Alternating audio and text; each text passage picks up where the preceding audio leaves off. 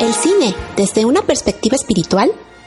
Matrix, El efecto mariposa, Lucy, Constantine, Inception y Sense8 son algunas de las películas que hemos abordado en Tribune Espiritual. Acompáñanos todos los sábados a las 2 de la tarde, hora Ciudad de México, a través de Bytes Radio en TuneIn o en la transmisión en Facebook de Mensajes del Corazón.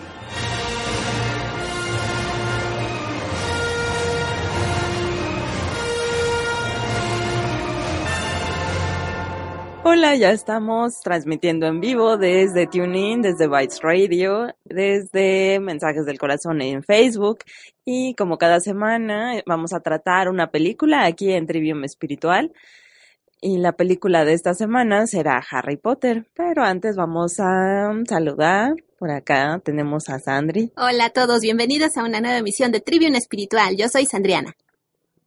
Y por acá está Emelis. Hola, muchas gracias por acompañarnos. Soy Emelis. Bienvenidos. Hola a todos, soy Mar y hoy es un gran día para cambiar y estamos con esta interesante saga. Muy bien, muchas gracias. Y hoy estamos con esta primera saga. La vamos a abordar desde en conjunto, ya que son muchas películas, pues vamos a abordar un poquito acerca de todas ya que tienen muchas cosas en común y sobre todo hay que ir conociendo la historia. Quizá ya hasta fanáticos de Harry Potter, pero nosotros siempre lo llevamos hacia la espiritualidad, hacia otra perspectiva de las cosas. Así que vamos con esa intención. Mire, les recordamos que esa transmisión es Trivium Espiritual, que es parte de nuestra labor como Lemdulus en Movimiento de Unidad y lo que buscamos es abordar una película y llevarla hacia relacionarla con los temas que conocemos y sobre todo que nos ayuden a dar un paso adelante en el camino de conciencia. Y tenemos diferentes transmisiones. También está la transmisión de Roxángel, que ella da mensajes de oráculo de ángeles. Ese es en otro horario. Y a las 7 de la noche también hay canalizaciones. Y también pueden hacer ahí sus preguntas ya personales. Este es más bien temático. Esta transmisión tiene ese propósito. Gracias por estar. Y Emelis nos va a dar la parte de la introducción de Harry Potter. Bueno, como saben, Harry Potter es, todas las películas de Harry Potter fueron eh, estrenadas eh, dentro del diseño que comprende 2001 a 2010, a 2011 y está basada en una serie de siete libros que fueron eh, escritos por la autora J.K. Rowling. estos libros, digo, como es la saga, Nombre rápido, les vamos a decir las películas. Es Harry Potter y la Piedra Filosofal, Harry Potter y la Cámara Secreta, Harry Potter y el Prisionero de Azkaban, El Cáliz de Fuego, La Orden del Fénix, el, Misterio del Príncipe o El Príncipe Mestizo, dependiendo donde se haya estrenado, eh, Las Reliquias de la Muerte, parte 1 y parte 2. Estas películas en general tratan sobre la vida del chico que se llama Harry Potter, que es un eh, chico huérfano que ha vivido sus primeros 10 años con sus tíos y con su primo, que pues la verdad es que lo tratan muy, muy mal, porque lo ven así como que ah, eres el, es el chico arrimado que no les quedó otra cosa más que adoptar, pues ya que. Entonces, cerca de su cumpleaños número 11, eh, descubre que es mago y que empiezan a pasar eventos que le empiezan a parecer curiosos. Como todos, casi todos saben, llega una carta a través de una lechuza donde le dice que por fin va a asistir al colegio Hogwarts de magia y hechicería, pero obviamente sus tíos, que son humanos y que la, en las novelas los llaman muggles, que son aquellas personas que no tienen poderes mágicos, tratan de impedirlo a toda costa. Total que su destino se cumple, llegan por él, entra a la escuela y ahí conoce a sus dos mejores amigos, que son Hermione Granger, que es la chica intelectual, y Ron Weasley, que podríamos decir que a veces es un poco despistado el hombre, pero de buen corazón. Y pues las películas van tratando toda su travesía, entrando al colegio, descubriendo su pasado y por qué es tan importante, las peleas con los malvados, que es Lord, eh, Voldemort y sus secuaces, los mortifagos. Así que durante toda la película, la saga de películas vemos el crecimiento de Harry, las peleas, llegamos al clímax, desenlace y por fin eh, el final que a muchos no les gustó, a otros sí, pero en resumidas cuentas, eso es de lo que trata la saga. Sí, muchas gracias. Sí, bastante larga la saga. Para muchos, pues, son fans y al contrario, hay quienes no les gustan, pero bueno, para todo hay gustos, ¿verdad? Y nosotros lo que vamos viendo es que a lo largo de esta película, pues se va viendo cómo cada uno de los personajes se va desarrollando y sobre todo la historia que gira en la magia, porque pues como todo héroe, ¿no? Comienza siendo una persona normal y al final termina siendo alguien que va a cambiar el destino destino de, de muchos. Y tenían en Harry Potter muchas pues muchas ideas y muchas esperanzas acerca de que él podía hacer la diferencia si volvía el señor oscuro. Porque pues nada más él podía hacer eso. Y era lo que decíamos, cada personaje aquí tiene una manera de expresarse. Hermione, eh, pues a pesar de ser mujer, siempre se iba hacia lo racional, hacia lo mental. Y Ron, por el contrario, se iba hacia el sentimiento. Ahí vemos cómo los papeles los invirtió la autora para que la parte femenina la representara alguien más, no de manera literal, sino que la parte de la conexión, del sentimiento, y la parte racional, pues Hermione. Y ahí se va viendo cómo van ahí relacionándose, que ya al final, pues ahí terminan también juntos. Pero, pues ahí vamos viendo cómo en cada parte de la película se va a ir relacionando y vamos viendo diferentes aspectos, como acerca también de la magia que pues toda la película gira acerca de la magia y pues cuántos tenían hasta sus sus dijes o cositas así, ¿no? Así como que algún día yo podría hacer algo así o no pasa así, Melis. ¿A qué casa nos va a seleccionar el sombrero? El sombrero seleccionador, pues más bien como muchos no les gusta estar aquí y prefieren eh, eh, guardarse en ese mundo, querer estar allá pero efectivamente, el sombrero seleccionador, ese, creo que dentro de la película es el personaje más curioso de todos. ¿Por qué? Porque podía ver eh, la parte más profunda de cada ser y ver realmente cuál era su esencia, hacia dónde iba y a partir de ahí pues ya te mandaba a una de las cuatro casas haciendo como que un flashback. Pero también aquí el sombrero respetaba mucho lo que dicen de Los Ángeles, respetaba el libre albedrío ah. de la persona, porque él te decía, ah, tienes esta posibilidad, esta otra. En el caso de Harry le decía, tú te podrías ir también a Slytherin, pero también en Gryffindor. Entonces él le dio opción para que él eligiera dónde se iba. Ah, sí, hay que recordar que este Harry decía, por favor, no en Slytherin, no en Slytherin, y ahí le estaba este, recitando como mantra y le daba todas las posibilidades el sombrero y dice, bueno, está bien, te vamos a mandar a Gryffindor porque veo que tienes un poquito más de posibilidad de sacar lo mejor de ti ahí, ¿no?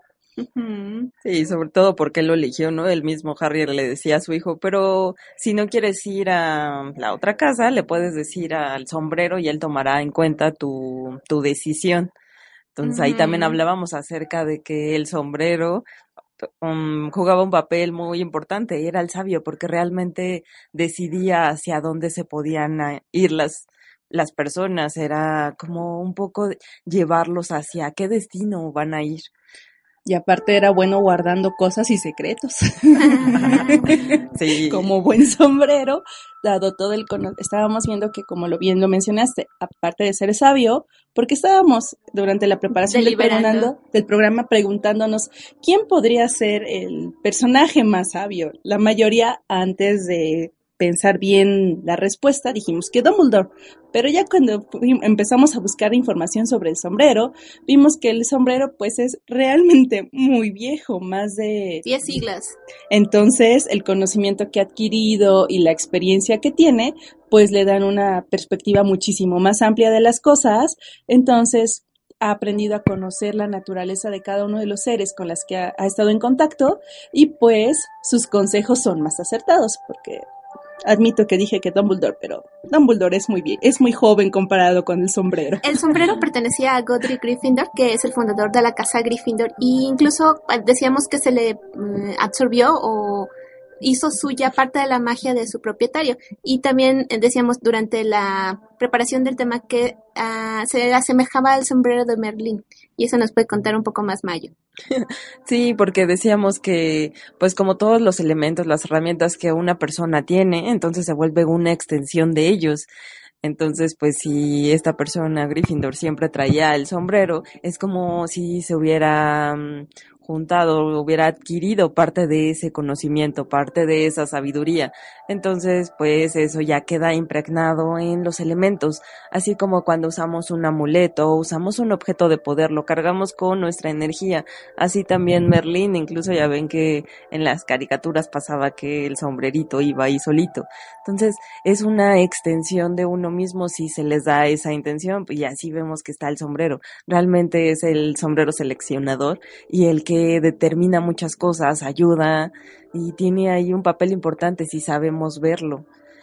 Y pues ahí vamos viendo que cada personaje juega un papel ahí dentro de la historia, que es una larga historia, pero realmente tiene como en contexto que Harry, que tenía que ser el héroe, que nació siendo el antihéroe, por así decirlo, porque pues él era una persona normal y ya a lo largo de la historia pues empiezan a decirles que eres Harry Potter y él, ¿y yo qué? ¿Yo qué? ¿No? Sí, yo de qué la rolo. Pues, Todos veían su cicatriz y decían, eres Harry Potter. Y yo, ¿y yo sé quién es? ¿O qué? ¿Yo qué hice? Ay, mi cicatriz, ¿qué tiene que ver, no? Él nada sabía nada por el mismo aislamiento que le dieron porque justamente estaban escondiéndolo para que no lo volviera a intentar matar Voldemort. Entonces él se alejó de la fama y decían que eso le ayudó a que no se le subiera tanto a la cabeza el ego. Pero cuando se empezó a enfrentar al mundo mágico no sabía ni de su fama ni lo que había hecho. Y todos decían, oh, eres el niño que vivió, eres Harry Potter, es que tú vas a ser el salvador, tú nos vas a ayudar a derrotar al señor oscuro. Y bueno, le cargaban en mil adjetivos que él decía, pero si yo solo soy un niño que acaba de aprender, que acaba de ingresar a la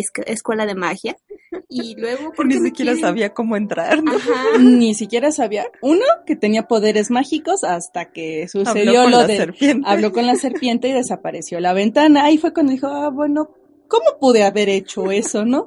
Y luego con la parte de que empezaron a llegar las cartas y siguieron entrando a pesar de clausurar la puerta y hasta donde fueron huyendo sus tíos con tal de alejarlo de ese destino. Pero ahí vemos que el destino te alcanza porque se fueron a la punta del mundo allá donde no da vuelta el sol, ni el aire, ni llega nada. Esconderlo donde menos pensaban que podría estar, en una familia de no mágicos. Exactamente, y pues total que su destino lo alcanzó en forma de Hagrid, el gigante egoísta. y las cartas que no terminaban de caer. Sí, exacto, entonces ahí es cuando empieza eh, su primer paso a la aventura y aunque Hagrid le empieza a comentar, bueno, es que tú eres tal y puedes ser tal y tal, y le empieza a hacer la descripción y así de, ah, ok, no sé de qué estás hablando, pero bueno, y él, ¿qué? ¿Nunca te han dicho nada? Y él, no, pero incluso vemos en las películas que el aislarlo, el tenerlos lejos de este mundo no solamente fue para protegerlo, también tenía un propósito el que viviera con esa familia, porque hay que recordar que su familia de no humanos, de humanos, su tía odiaba a su mamá pero con uno, como decimos en México, con odio jarocho. Pero entonces toda su historia es porque se asemeja a lo que tanto hemos sacado, que es el camino del héroe de Joseph Campbell. Incluso ahorita como forma la negación de la llamada. La negación de la llamada. Primero se me asemeja mucho a la historia de Luke, que él también había sido como escondido para que no supiera de su destino y que también le alcanzó el destino, pero también él tuvo su momento en que le dijeron, bueno, tú vas a hacer esto. Y él, no, yo, ¿por qué? Yo, mm, negación de la llamada. Luego venían sus guías, todos los guías que llegaron. En el caso de Harry, todos sus maestros, incluso el mismo Dumbledore. Y así va todo, todo su caminito, incluso llegó hasta la apoteosis. Si ustedes recordarán, ya en la batalla final contra Voldemort, eh, que se dirigía a su destino final en el bosque, él realmente murió. Y ahí, ahí les voy a decir muchos spoilers, espero que hayan visto la película. Esperamos que tengan una noción de todas las ocho películas. Que él era un Horcrux, es decir, era una parte del alma de Voldemort. Y cuando lo mató, mató esa parte del alma y pues resulta que Harry no le pasó nada, regresó y esa fue su apoteosis. Pero entonces hasta ese momento podemos ver que siguió todas las etapas, incluso su diosa era Ginny, el amor de su vida, que no fue su primer amor, pero fue con la que mejor encajó. Sí, porque incluso eh, Hermione en algún punto también cumplió el papel de diosa chiquito, pero chiquito. sí, chiquito, digamos que es por ahí de la película 3. Como que lo empieza a llevar hacia la apertura. Exactamente. Y ya luego ve- vemos que la señorita Chang lo termina de llevar a la total y completa apertura. O sea que se lo dejaron preparado allí.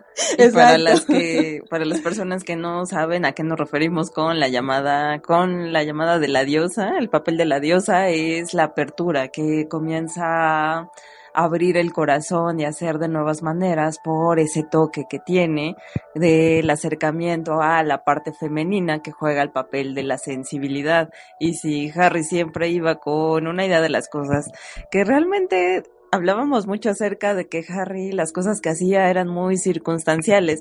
Pues ya, si ya me eligieron, ya me eligió el cáliz de fuego, yo ni siquiera metí el papel, pues ya me eligieron, pues ahí voy.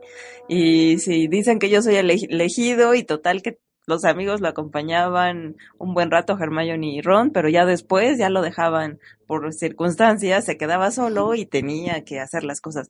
Entonces ahí vemos que pues Harry no buscaba ser el héroe y eh, en cambio hay muchas personas que sí quisieran tener esa aventura. Pues cuántos fanáticos no conocemos de Harry Potter o de otras sagas que buscan como que, ay, imagínate que yo fuera una persona normal y llegan y alguien me dice que yo tengo poderes o que soy especial.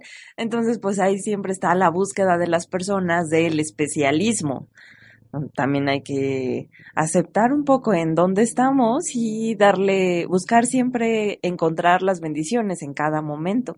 Que no vemos que en Harry Potter tenga esa parte de búsqueda espiritual, ¿o sí? Pues no menciona nunca la existencia de un dios, más al contrario, todos quieren ser ese dios, quieren ser el vago más poderoso para hacer lo que se les dé la Sí, gana. siempre van hacia el logro, hacia el poder y ya. Sí, y aquí es donde podríamos eh, recordar también, hablando de la sensibilidad en la parte femenina, de Luna Lovegood, que Mm. para muchos es el personaje más curioso porque podríamos decir es que, que es dentro de, incluso dentro del mundo mágico, es la más curiosa, por no decir que es la más rara.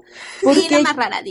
Es la más rara. ¿Por qué? Porque tenía una visión totalmente diferente de las cosas, veía las cosas como realmente era, tenía, eh, podía ver a Más aquellos... allá de lo evidente. Exactamente Cambiaba la perspectiva. de los, Sí. de los seres que estaban, que los demás no veían, por ejemplo, en la película número 4, cuando ya, no, en la quinta, ¿Qué hacía qué? que Ajá. es cuando ya muere este Cedric y que Harry vio su muerte y en la siguiente película que regresan a Ah, Hogwarts, exactamente, cuando ve a estas criaturas y les dice a Ron y a Hermione, ¿no los ven? Y ellos, ¿qué vemos? ¿A qué nos estamos refiriendo? Eran cuando en, los se llevan a los alumnos, se los llevan en unas carro, carruajes. Con unos que carruajes. aparentemente nadie los jala, pero cuando una persona ha experimentado por de frente a la muerte, ya tiene esa habilidad para ver estas criaturas que son las que jalan, que son unos caballitos totalmente esqueléticos, casi como Bueno, nada más se le ven los musculitos, los puros musculitos, y son, o sea, sí se ven como que medio atemorizantes, pero Lunes lo que le dice, estos seres son tan nobles y son tan lindos, pero nadie puede ver la belleza que hay detrás de ellos. Y Harry le pregunta, ¿y tú cómo lo puedes ver? Le dice, pues es que yo, al igual que tú, ya estuve cerca de la muerte. Vi a mi mamá morir, porque era una bruja que tendía a experimentar, y pues un experimento le salió mal.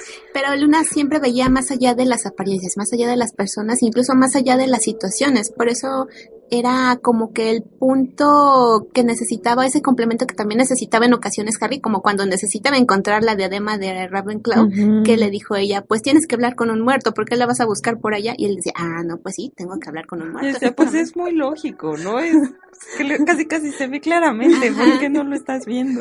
Exacto, entonces ella, incluso en las situaciones más eh, rudas que otras personas pudieran haber albergado odio, enojo, rencor, furia, como cuando la secuestran los... Sí, ya como que guardaba la calma. Exacto, estaba calmada e incluso decía, bueno, es que tal vez así las cosas tenían que ser. Y Como no- que cumplía con un propósito, Ajá, ¿no? exacto. Se mantenía en su Su centro. centro. Ajá. Incluso cuando se quedó, por ejemplo, sin zapatos y sin ropa en una, en todo un año en Hogwarts, dice, bueno, en algún punto encontraré los zapatos, ya me los estarán devolviendo. Pero, Ahí, ahí cabe mencionar una frase muy bonita que justamente de ese momento donde dice ella, eh, le menciona, hablaba con Harry y le decía, mi mamá siempre decía que la, al final eh, podemos, las cosas que perdemos al final siempre vuelven a nosotros, tal vez no del modo que esperamos. Y en esa escena se ve como sus tenis estaban colgados ahí de todos lados y dice, bueno, mejor voy a buscar un postre, ya regresarán las cosas. Sí, como que practicaba mucho el desapego, ¿no? Ujú. sí, porque Y eh, al ser, este, al ver, tener un padre tan curioso que siempre buscó ver más allá de las cosas y como que muy alejado de la norma y regla del mundo mágico, eso fue lo que le ayudó a ser un espíritu tan libre, porque sus como que papás... abrir su panorama. Exacto, su, toda su familia era, dentro del mundo mágico, eran considerados muy extraños y de que así como que, espérate, aléjate de ellos porque están locos. Pero así de ser un personaje que ve las cosas tan en una forma más amplio, nos vamos hacia Hermione que veía las cosas muy cuadradas, muy de tengo que seguir este camino, tengo que ver qué hay Eso que no hacer. tiene lógica. Eso no tiene lógica, esto tiene que tener un procedimiento, eh, porque mejor vamos a ver a la biblioteca, ¿qué dice esto? Ni siquiera a Harry le hizo caso cuando él decía, es que no, no lo, no lo cortes para, más bien nada más aplástalo. No, no, no, aquí dice que... Claramente que, que tengo que rebanarlo. Pero bueno, ahorita continuamos con la descripción de la señorita Granger. Vamos a nuestro primer corte musical. Y les quiero, ustedes saben por qué el actor Richard Harris, que interpreta al maestro Dumbledore en la primera y segunda película, aceptó este papel. No, Pues No. regresando del Yo corte, sí. porque ya leyó el guion. pero no digas nada. Regresando del corte, se los compartimos. Vamos a escucharla en este corte musical, la pista denominada Hedwigs de Dim. Escuchas Trivium Espiritual a través de Bytes Radio, Tuning y Mensajes del Corazón por Facebook.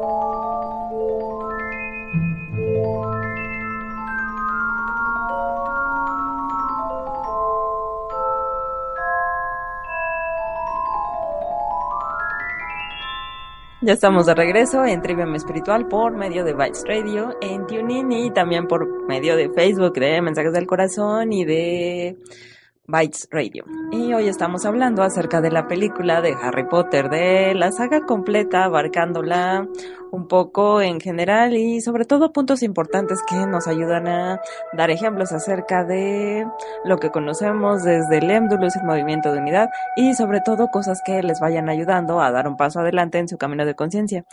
Y ahí vamos viendo diferentes referencias. Ahí está Harry Potter, el elegido que él ni él mismo sabía su propia historia y sin embargo siempre le estaban ahí presionando para hacer una u otra cosa. Y ahí está la parte de que muchas veces las personas que tienen ciertos dones o que son marcados como héroes hacen la negación de la llamada. Y en cambio las personas que son normales, por así decirlo, quieren esa posibilidad de ser héroe como algo que el especialismo que tanto decimos. Y pues ahí se van viendo diferentes cosas desde los personajes y la historia que busca esta manera de ir en contra de, de Voldemort para que todos se, se libren de ellos. Y nos va a decir Emelis la respuesta de la trivia. Claro, pues miren, la nieta del actor Richard Harris, cuando les comentó a su familia que pues estaba siendo, estaba siendo contemplado para ser eh, Dumbledore, su nieta le dijo que nunca más le iba a volver a hablar si él no aceptaba ese papel. Y pues bueno, ya sabemos que el anuncio de la nieta Ultimatum dio un perfecto resultado porque él fue el perfecto Dumbledore las primeras dos películas, después trascendió y ya escogieron a otro actor para que continuara su papel, pero él es muy mítico, sobre todo por su larga barba blanca que a muchos nos recordaba al mago Merlín. Sí, y él decía que no quería aceptar esa película porque no, como ya sabía que estaba enfermo, no quería que lo recordaran como sus últimas películas, eh, que fuera esa. Entonces por eso él decía, no, yo no la quiero hacer, pero ahí vino la pequeña presión de la nieta, y como, ¿por qué no? Sí. ahí se va viendo por qué unas personas hacemos ciertas cosas. Que siempre decimos en dónde está nuestra atención y qué propósito vamos dando. Entonces pues él le puso la atención a su nietecita, pues ya si se iba a ir, pues darle un gustito, ¿no? Y todos se lo agradecemos. Sí, porque fue un perfecto Dumbledore. Eh, como muy apapachable.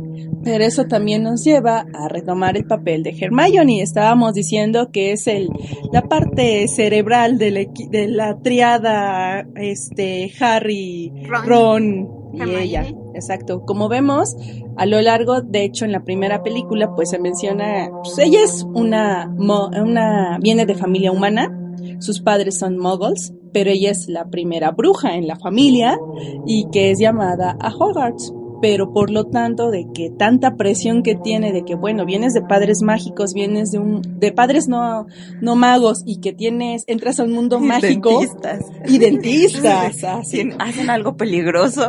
Pues lo más peligroso es que lo mordieron exacto. Hasta ahí se ve esa necesidad como de sobresalir no Así como que debe de haber algo. Pero ahí también se ve eh, la personalidad de ella porque si bien había otros niños que pudieran haber sido eh, de familia no mágica ella solita se exigía mucho, se presionaba mucho, como quería ser perfeccionista, que todo le saliera bien. Pero ¿cuántos no habemos así que vamos por el mundo? Control también. Exacto, porque tal vez ella se sentía con esa gran responsabilidad de que en el mundo mágico venir de una familia mogol es, es, un, es, es, un, ser de sangre sucia, así lo llaman ellos. Entonces son como los apestados dentro del mundo mágico. Entonces ella no quería que ese estigma siempre viviera con ella, por eso se exigía pues muchísimo e incluso vemos que ya a partir de la tercera película se entendía por qué era tan inteligente, porque le dieron un giratiempo para que aparte de sus clases regulares en la escuela pudiera tomar las clases adicionales y a todas pudiera entrar y en todas tuviera la calificación perfecta. Y otra vez control. Claro, y aparte mujer, pues bueno, casi el control no va con las mujeres. Sí, esa, era esa necesidad de sobresalir, ¿no? Validarse a sí misma a través del logro en el mundo, que eran las calificaciones o ser la mejor en la clase hasta este... Um,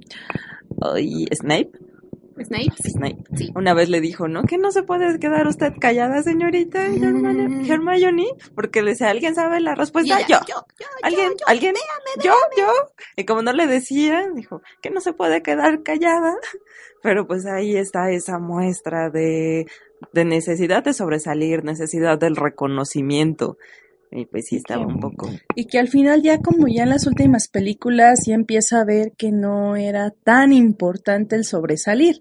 O sea, sí era importante el conocimiento, pero cuando ya están a punto de morirse tus amigos y que te estés quedando solita y que veas que es más importante el conocimiento, tus amigos, tu familia, dice, bueno, está bien. Es donde retomamos también lo que siempre nos dice el director en las transmisiones de las 7 de por qué ir duritos y retomando, por qué irse por el camino de las piedritas si puedes ir sin necesidad de ir por ese camino, ir flojito y cooperando, y por qué martirizarte tanto la vida, por qué ir tan así, entonces no sean como Hermione, pero de una persona tan tan estricta consigo mismo, nos vamos al otro polo que es Ron, un muchacho que iba por la vida feliz, este, despreocupado, bromista, su única preocupación tal vez era... ¿Dónde estaba su rata?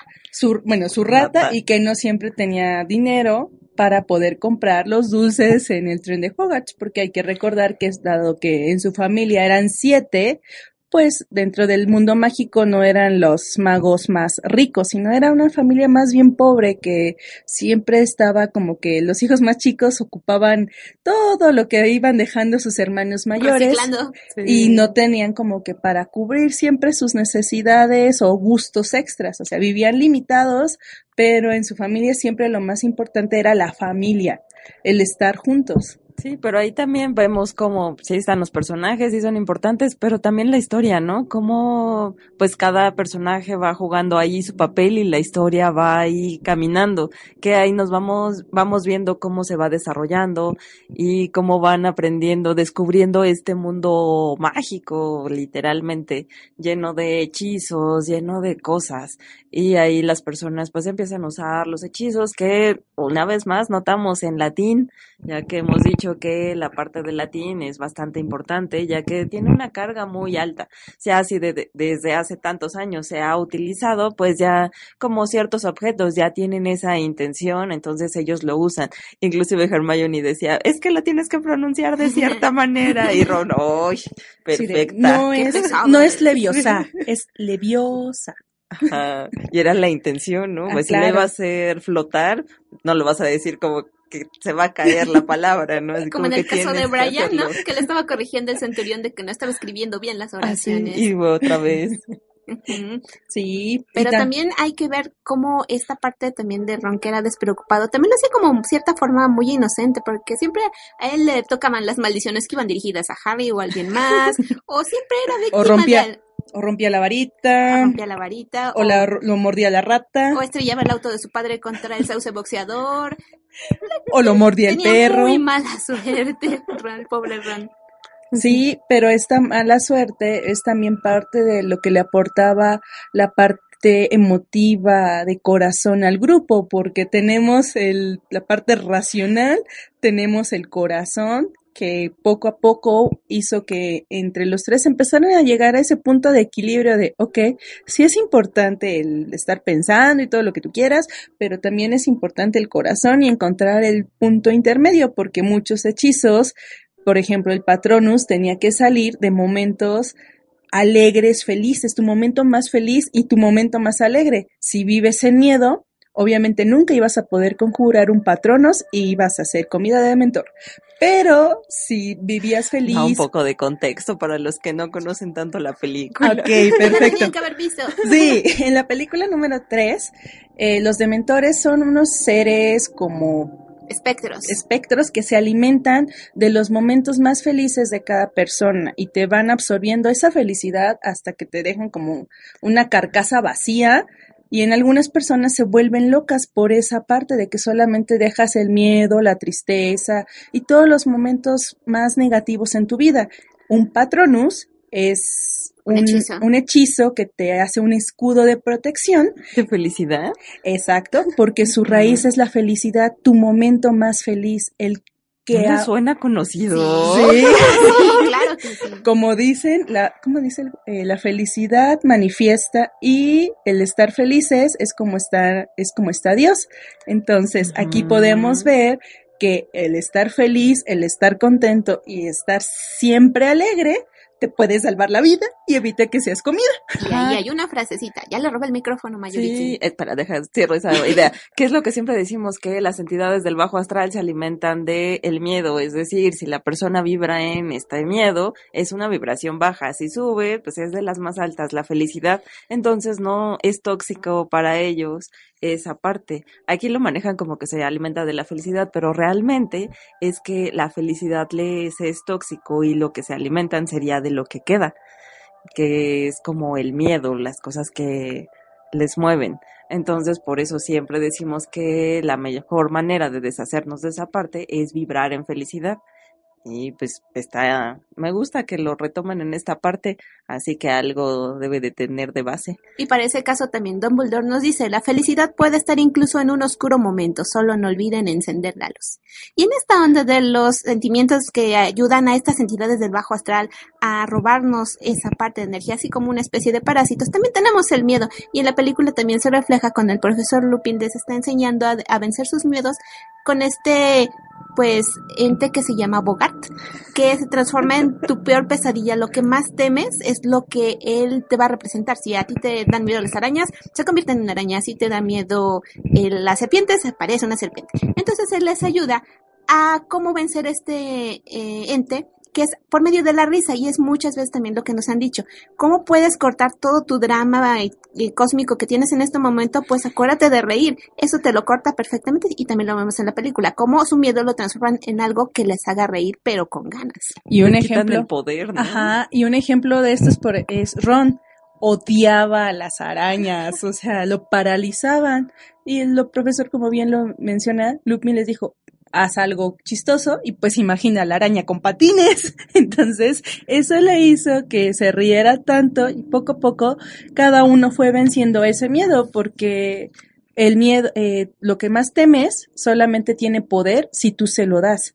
En el momento en que tú se lo retiras, ya no tiene poder en ti y puedes hacer muchísimas más cosas. Realmente lo podríamos ver como un cambio de pensamiento, ¿no? Ahí lo que hacía, me gustaba en esa escena que a la, a la araña le ponía patines y ya se veía chistoso y ya le quitaba el miedo.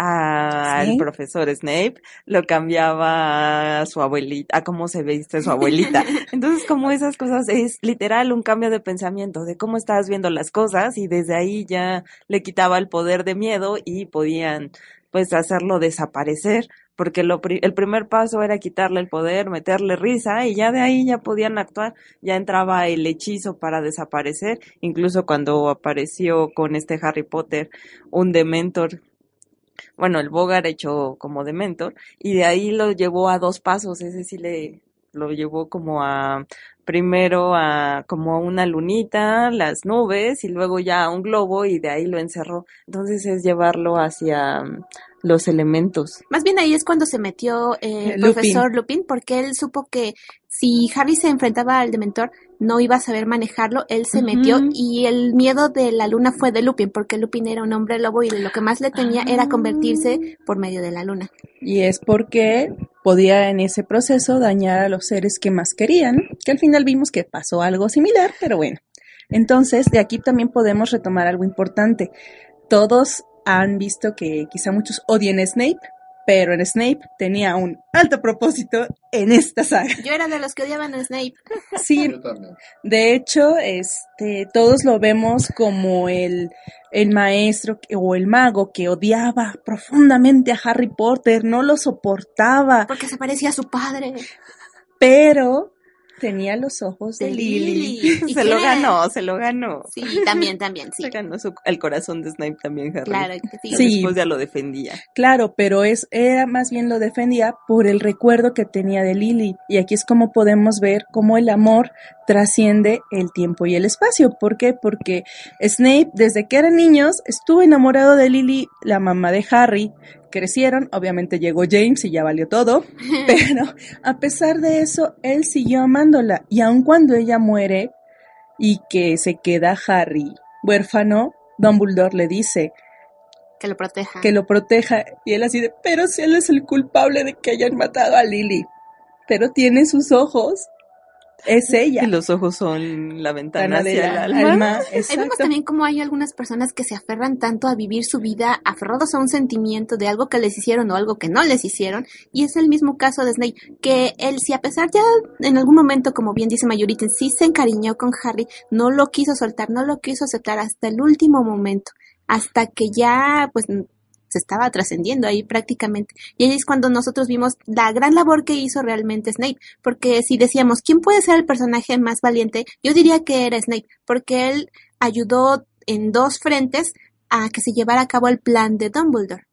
Y exacto, y hacerlo haciendo a un lado sus sentimientos, mostrando siempre una cara, y aunque a muchos no les gustaba, por ejemplo, cuando, vemos cuando mata, mata a Dumbledore, y que dicen, es que cómo, le dice Harry, es que cómo pudiste, era tu amigo, que quién sabe qué, y él así de, Pues No en la película nada. no se ve, eh, pero realmente la reacción en el libro es que le dice, es que tú no entiendes todo lo que está pasando. Y ya después nosotros entendimos por qué decía esas palabras. Exactamente, porque incluso al haber hecho ese movimiento tuvo un propósito para que al final se cumpliera el destino de todos y pudieran por fin librarse de esa obscuridad tan fuerte del mundo mágico. Pero regresamos también a Lily, como también el amor en ella se ve muy reflejado. Claramente también en el momento de trascender, como al momento de que ella muere, le lanza un hechizo de amor a su hijo, que fue la protección más alta que le pudo haber dado contra el Señor Oscuro. Y que de hecho, Vamos al amor. ajá, de hecho en la película do, en la película 2, no, en la 1 lo mencionan.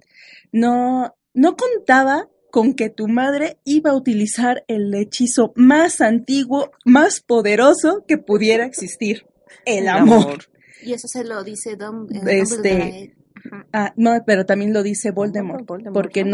no, que ha intentado acercarse a él y no podía, y no podía, y era por ese hechizo. Por eso también cuando regresó y recuperó su cuerpo tuvo que agarrar la sangre de Harry para trascender esa barrera. Exactamente, porque el amor todo lo puede, y pues pequeñas variables que uno no cuenta a la hora de los hechizos.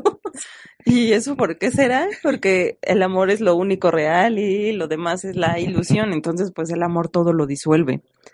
Y pues ahí se estuvo viendo toda la protección que traía Harry Potter, que ahí vemos realmente que Harry Potter nada más era lo que los demás le ponían, pero lo que las circunstancias lo llevaban, pero realmente él no tenía como esa parte de decisión de realmente ser el héroe.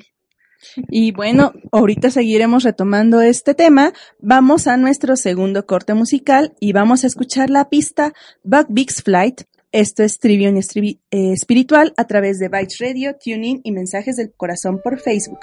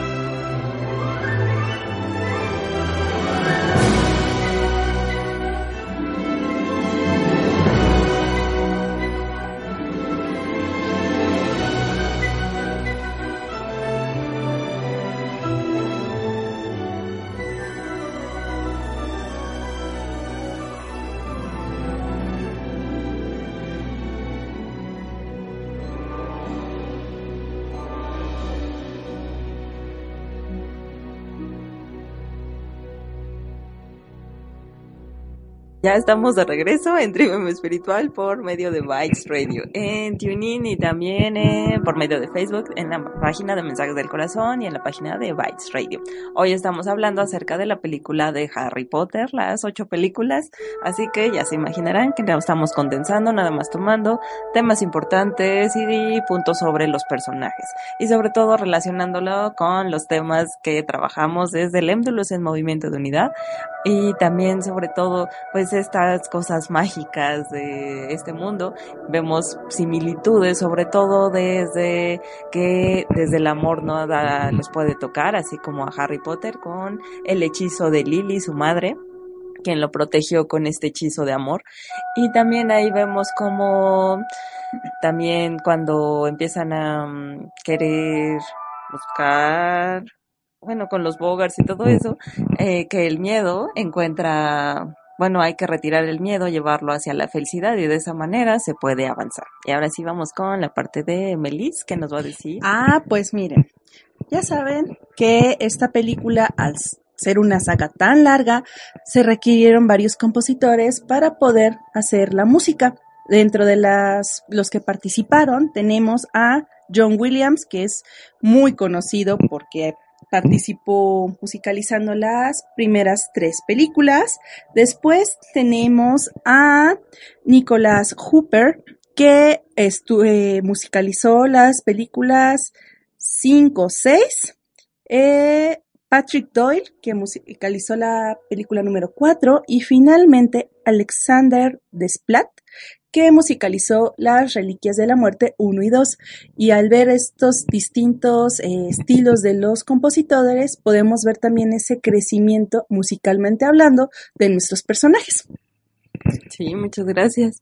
Y pues también tenemos otro tanto de personajes y también aparte de reliquias de la muerte. Las reliquias de la muerte. Ah, Adivinen quiénes son las fans aquí. ¿Quién sabe? No tenemos ni idea. No las vi, las he visto y puse atención, pero las fans son las fans. Oh, bueno, uno a veces cuando está en el mundo se engancha con cosas que no debería. Pero para que nos platique la historia completa de las reliquias de la muerte, le cedo los micrófonos a Sandri. Ok, bueno, la, parte de las reliquias de la muerte es importante y eso lo vemos ya hasta el final de las películas, porque es, digamos, el origen de todo el conflicto en el mundo mágico. Si bien haya habido, bueno, hubieron varios magos que también trataban de ser el mago más poderoso de todos, a costa de unos cuantos más mágicos y no mágicos. Eso lo vemos desde un mago que se llama Grindelwald. Y esa es parte de otra saga que apenas está en proceso de publicación, digamos, actualmente. Pero este mago cuentan que era un mago muy carismático, muy encantador, nos sonará conocido, que encantaba y hechizaba a las demás personas, pero contra sus fines, para lograr lo que él quería. Y fue el caso de que llegó al contacto con la familia de Dumbledore. Y bueno, Dumbledore se cegó ante el carisma de este mago, porque si ustedes sabrán, y si no lo sabían, y eso es parte de lo que sabemos los fans, Dumbledore era gay.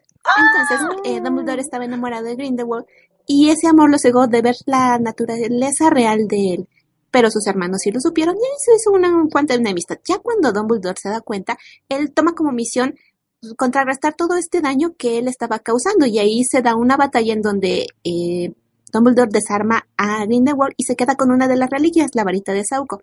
Esta varita da de, de sí, de qué hablar en las últimas películas de Harry Potter, porque bueno, si bien hasta ahí acabó los planes de Grindelwald, Posteriormente viene otro mago, en el caso de Tom Riddle, que otra vez quería ser el Señor de la Muerte. ¿Quién es este? El que posee las tres reliquias de la muerte, que es la varita, la capa de invisibilidad y la piedra de la resurrección. Curiosamente, Harry tenía la capa de la invisibilidad, la varita la tenía Dumbledore, pero no se sabía dónde estaba la piedra de la resurrección. Y a causa de esto, pues resulta que le encuentra a Tom Riddle, no se da cuenta de la magnitud de esta reliquia, pero la hace parte de la división de su alma, que eran lo que se llamaban los Horcruxes que justamente utiliza un número muy importante, que es el número 7, para dividir su alma en siete partes, por si alguna vez trataban de matarlo, que sí sucedió. Pero ellos nosotros decíamos, en realidad no fueron siete partes, porque si lo contamos a él fueron ocho partes en realidad. Y si lo vemos desde los números ontológicos, lo veíamos a Voldemort como un 8, un poquito desequilibrado. Poquito. Bastantito, bueno, pues hizo casi casi una matanza de muchas personas por sus fines egoístas. Personas, magos, no magos, seres eh, mágicos, unicornios. todo lo que se le ponía enfrente. Y bueno, también en la figura de la piedra de la resurrección vemos uno de los sólidos platónicos. Si bien no sabemos si en los libros esa era la figura que o era la forma que realmente tenía esa piedra, en la película se ve que tiene la forma de un octaedro, que es uno de los sólidos platónicos que ya nos ha comentado el director en sus pláticas temáticas de los domingos. Y los dejo picados para, con la finalidad de que ustedes también se inscriban y pueden saber a qué nos referimos. Pero bueno, todo Pues ya empieza la serie este domingo, la segunda es. serie que no es definible cuántas sesiones van a ser. Pues ya, perdón. Y bueno, de- esa es la importancia de las reliquias de la muerte porque con el fin de poder conseguirlas hizo todo su despapalle Voldemort matando mucha gente y que al final pues no le sirvió porque el amor venció al final. Pues claro, porque solo el amor es real. Pero aparentemente no a muchas personas les encanta los finales felices, ¿verdad? Encontramos a que muchos prefieren ir por el camino tortuoso. Inclusive en las películas se ve eso. Pues sí puedes encontrar que de una manera puedes llegar más rápido hacia la resolución y ves que en las películas no toman ese camino. Y nosotros desde el EMDU pues siempre vamos apoyando esa idea de que si hay una puerta, si hay una posibilidad de que favorezca y que no solamente favorezca una cosa, sino muchas más, ¿por qué no Por ejemplo, aquí en Harry Potter casi no habría, usaban las cosas para más de un fin, solamente tenían como la mente más cerrada. Entonces, si tenían una puerta dimensional, solamente lo usaban para esa, para eso y ya. Si cuando fue lo del cáliz de fuego que entró y dijeron, no, no, no, es que ya decidió, no podemos ir en contra de ello. Pero pusieron en, en juego la vida de Harry Potter. Solamente era un juego para poner, para encontrar al super ganador. Entonces ahí queda lo que estaba en juego, ¿no? Todo el ego, todo el sobresalir era encima de otro, el más poderoso. Pues ahí está Voldemort. Él solamente quería matar para él sobrevivir y ser el, yo digo, el más malo sobre todas las cosas, el que puede lograr. Y así está hecho el mundo para que las personas busquen, hagan esta búsqueda y, y realmente nunca se acaba porque siempre hay algo más que, que quieran o que puedan lograr o que intenten lograr.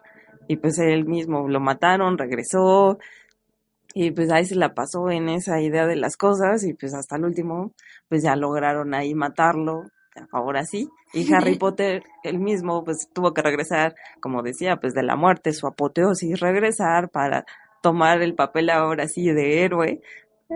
Y ya de ahí, pues ya todos los demás buscaban esa parte de tú eres nuestro salvador y casi casi ya estaba muerto. No, no, no, todavía hay esperanza, yo voy a seguir y los otros, ¿cómo eres tonto? No, no, no. Y otros ya lo seguían y todas, todas esas ideas pues iban avanzando.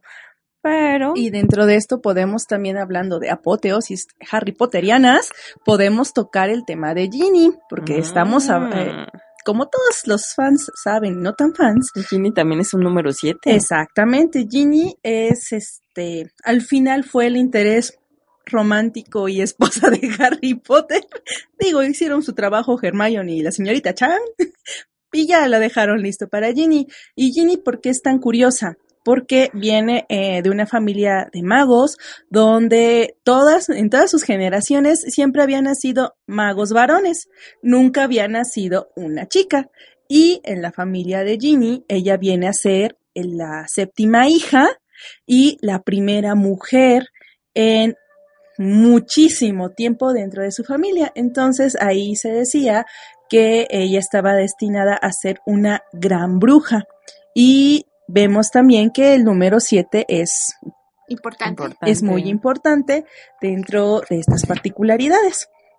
Que ahí hace referencia a lo que es el séptimo hijo en la tradición judía. Ya, la es. importancia del séptimo hijo, que es como que el más querido, el más importante o el más referido, eso también lo tomaron en el caso de Ginny, que ya se veía o se profetizaba que iba a ser una maga talentosa, incluso si se vio como eh, sus hechizos eran muy potentes y en la batalla final pudo defenderse de los magos más eh, fuertes. En el caso de Bellatrix, que le lanzaba los hechizos para realmente liquidarla, ella se pudo defender, pero ahí también agarró sus sentimientos, agarró esa parte donde ella creía que Harry ya estaba muerto como su fuerza para también pues defenderse y hacer magia mucho más poderosa. Sí, me llama la atención que muchas veces utilizan como el dolor o las emociones, pero nocivas. Bueno, todas las emociones son nocivas, el único sentimiento es el amor. entonces utilizan las emociones como si fuera una fuerza, pero al final si se conectan, como dice, con el amor, eso es todavía más fuerte porque es real, pero no sé por qué siempre se van hacia las emociones, hacia la dualidad. Por, por la costumbre de, en general, separar o ver al amor como algo muy lejano, idealista, y que en este mundo nada más, oye, blanco lo ven como o algo negro. débil, ¿no? Ajá, como lo- que el amor es o qué. O sea- es como que sobresalir, luchar. Exactamente, y aparte en un mundo que está tan estructurado en procedimientos y técnicas y formas y y, en y dualidad. muchísima dualidad, obviamente, como bien lo mencionas, el amor es así como que, ay, no, espérate, esto no vale la pena. Sí, y aparte otra vez validan el camino del sufrimiento, Ajá. ¿no? Pues Sí. el camino del guerrero, ¿no? Pues no vayamos tan lejos. Uno mismo, ¿qué hace? Siempre trata de hacer lograr en el mundo, ser, tener, pero nunca se detiene a ver lo que realmente está sintiendo, sino, bueno, no tomando en cuenta que ahí es donde puedes tener tu mayor fuerza, donde puedes tú manifestar en mayor manera y realmente con lo que es tu camino, con lo que realmente veniste a hacer y lo que te va a llenar ese vacío que estás tratando de llenar con cosas o con experiencias. Esas cosas nunca pasan, poner Esas la atención no afuera, ¿verdad? No. Que era lo que también comentábamos, que eh, pues muchos son fans, fans de Harry Potter o de otras tantas cosas. Está también Señor de los Anillos o de los videojuegos, pero do- ¿qué es lo que hay detrás, no? ¿Qué necesidad está cubriendo? Poner toda tu atención en el mundo y que... ¿Y qué te queda? No poner la atención dentro de ti, que es lo que siempre nos dicen. Es que haz silencio, calla tu mente y haz introspección. Y eso pa- parece que les dices no sé qué cosas, como que pues el problema está afuera, el problema no soy yo así. Es como con Brian, ¿no? Que le decían, pero ustedes piensen por ustedes mismos. ¿O quién? ¿Pero qué más tengo que hacer? Dime, dime, ¿qué Sí, tengo que hacer? ¿A poco tengo que hacer chamba yo? No, ¿por qué? Porque es más fácil enfocarte en el exterior y eh, que en lugar de empezar a resolver todo lo que tienes dentro. Claro, en algún punto la misma parte, una parte tuya va a llegar al punto de colapso que va a decir, esto ya es insostenible. Tienes que enfocarte en ti. Y es cuando muchas personas colapsan, empiezan todas sus travesías extrañas de que me quedé sin trabajo, sin casa, sin novia, sin perro que me ladre, me quedé sin dinero, me enfermé. Me corrieron. me corrieron. Esas cosas que nunca pasan. Ajá, y al final preguntan, no, es que el problema debe ser algo, algo de afuera. Externo. Ajá. O algo me hicieron. Ajá, o me hicieron este brujería, o me hicieron algún amarre. Cuando al Debe contrario, ser la ex.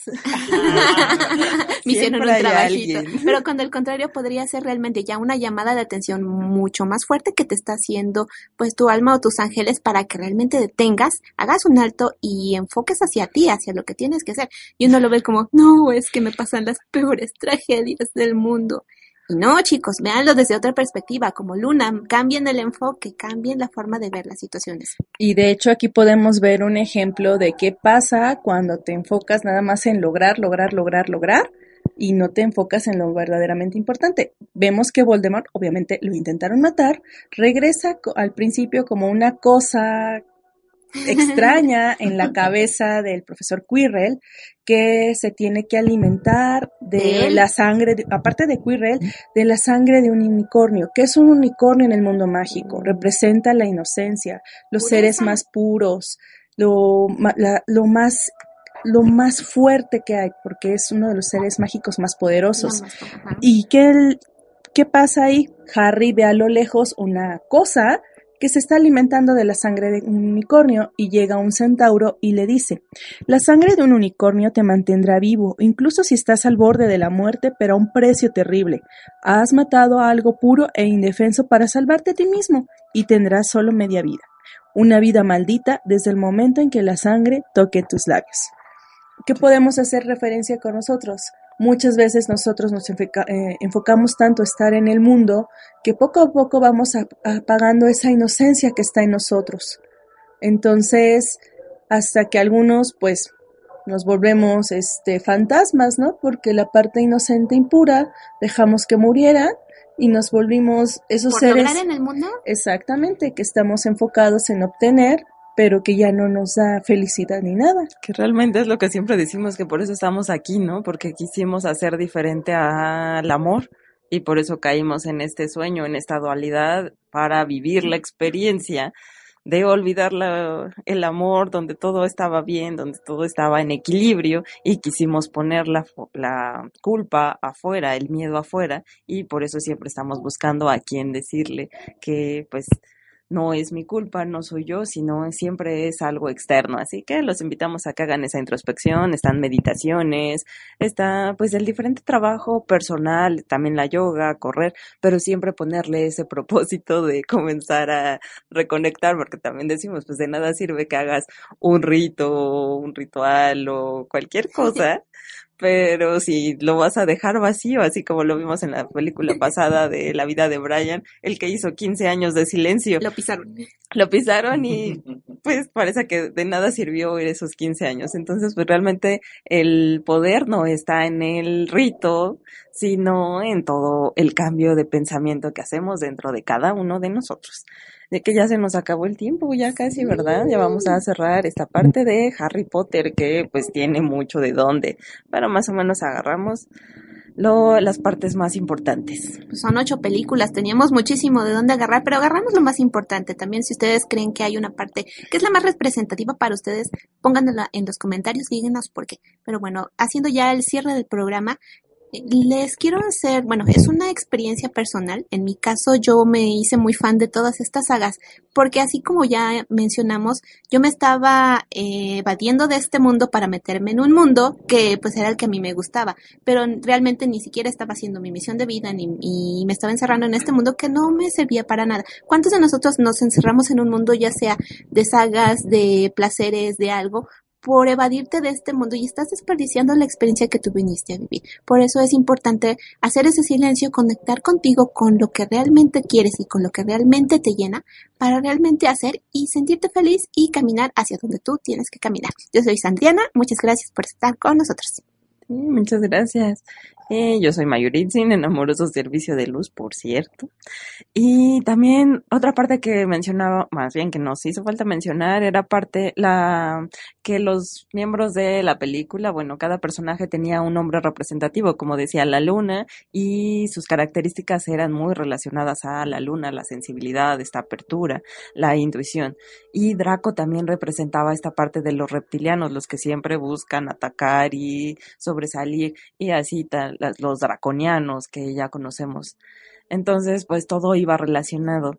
Y la escritora se puso ahí, supongo que a investigar o algo, porque tiene ahí varias cosas que van relacionadas a lo que ya conocemos. Sí, de hecho, otra referencia a los reptilianos y draconianos está en la primera película, en eh, el uniforme del primo de Harry, cuando va todas sus, sus, compañeritos de escuela a la visita al zoológico, todos tienen su uniforme, es del color de la casa de Slytherin y su escudito tiene una serpiente y van pasando exactamente en la parte de los, el re, eh, donde están las serpientes.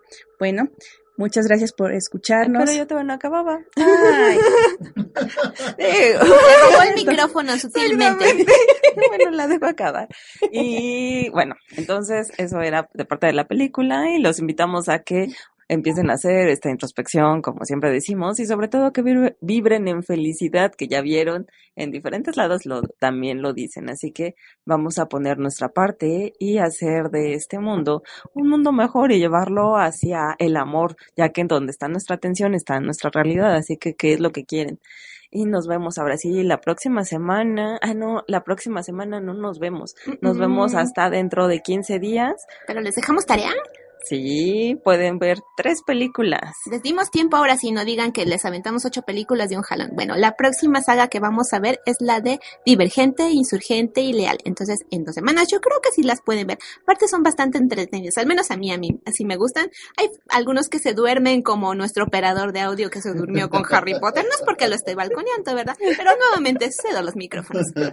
Sí, muchas gracias. Entonces, pues ahí nos estamos viendo en las diferentes transmisiones. Al rato nos vemos a las 7 7 de la noche, hora Ciudad de México, en la transmisión del Emdo en vivo, donde hay canalizaciones, oráculo de ángeles, la sección de Mark de Así son las viejas, y sobre todo es para reírnos de nuestro propio ego, nuestra importancia personal y comenzar a vibrar en amor. Esa es la invitación que les hago. Yo soy Mauritzin, en Amoroso Servicio de Luz, y gracias por estar aquí.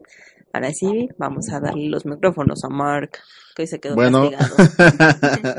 Nos ayudó con las preguntitas y los saludos. Ok, yo me quedo con algo muy importante que me resonó y es el gran hechizo que eh, tan poderoso que es el amor. Los invito a que lo practiquen en su vida y me despido. Soy Mar y hoy es un gran día para cambiar. Y finalmente, por acá está Melis. Eh, muchas gracias por escucharnos. Vamos a, escu- eh, vamos a escuchar la última pista que se llama Loved Ones and Living. Eh, gracias por escucharnos. Nos vemos dentro de 15 días. No se les olvide, serie divergente. Esto fue 19 de enero. es 19 de enero, serie divergente. Esto fue Trivium Espiritual a través de Bytes Radio, TuneIn y Mensajes del Corazón por Facebook. Hasta pronto.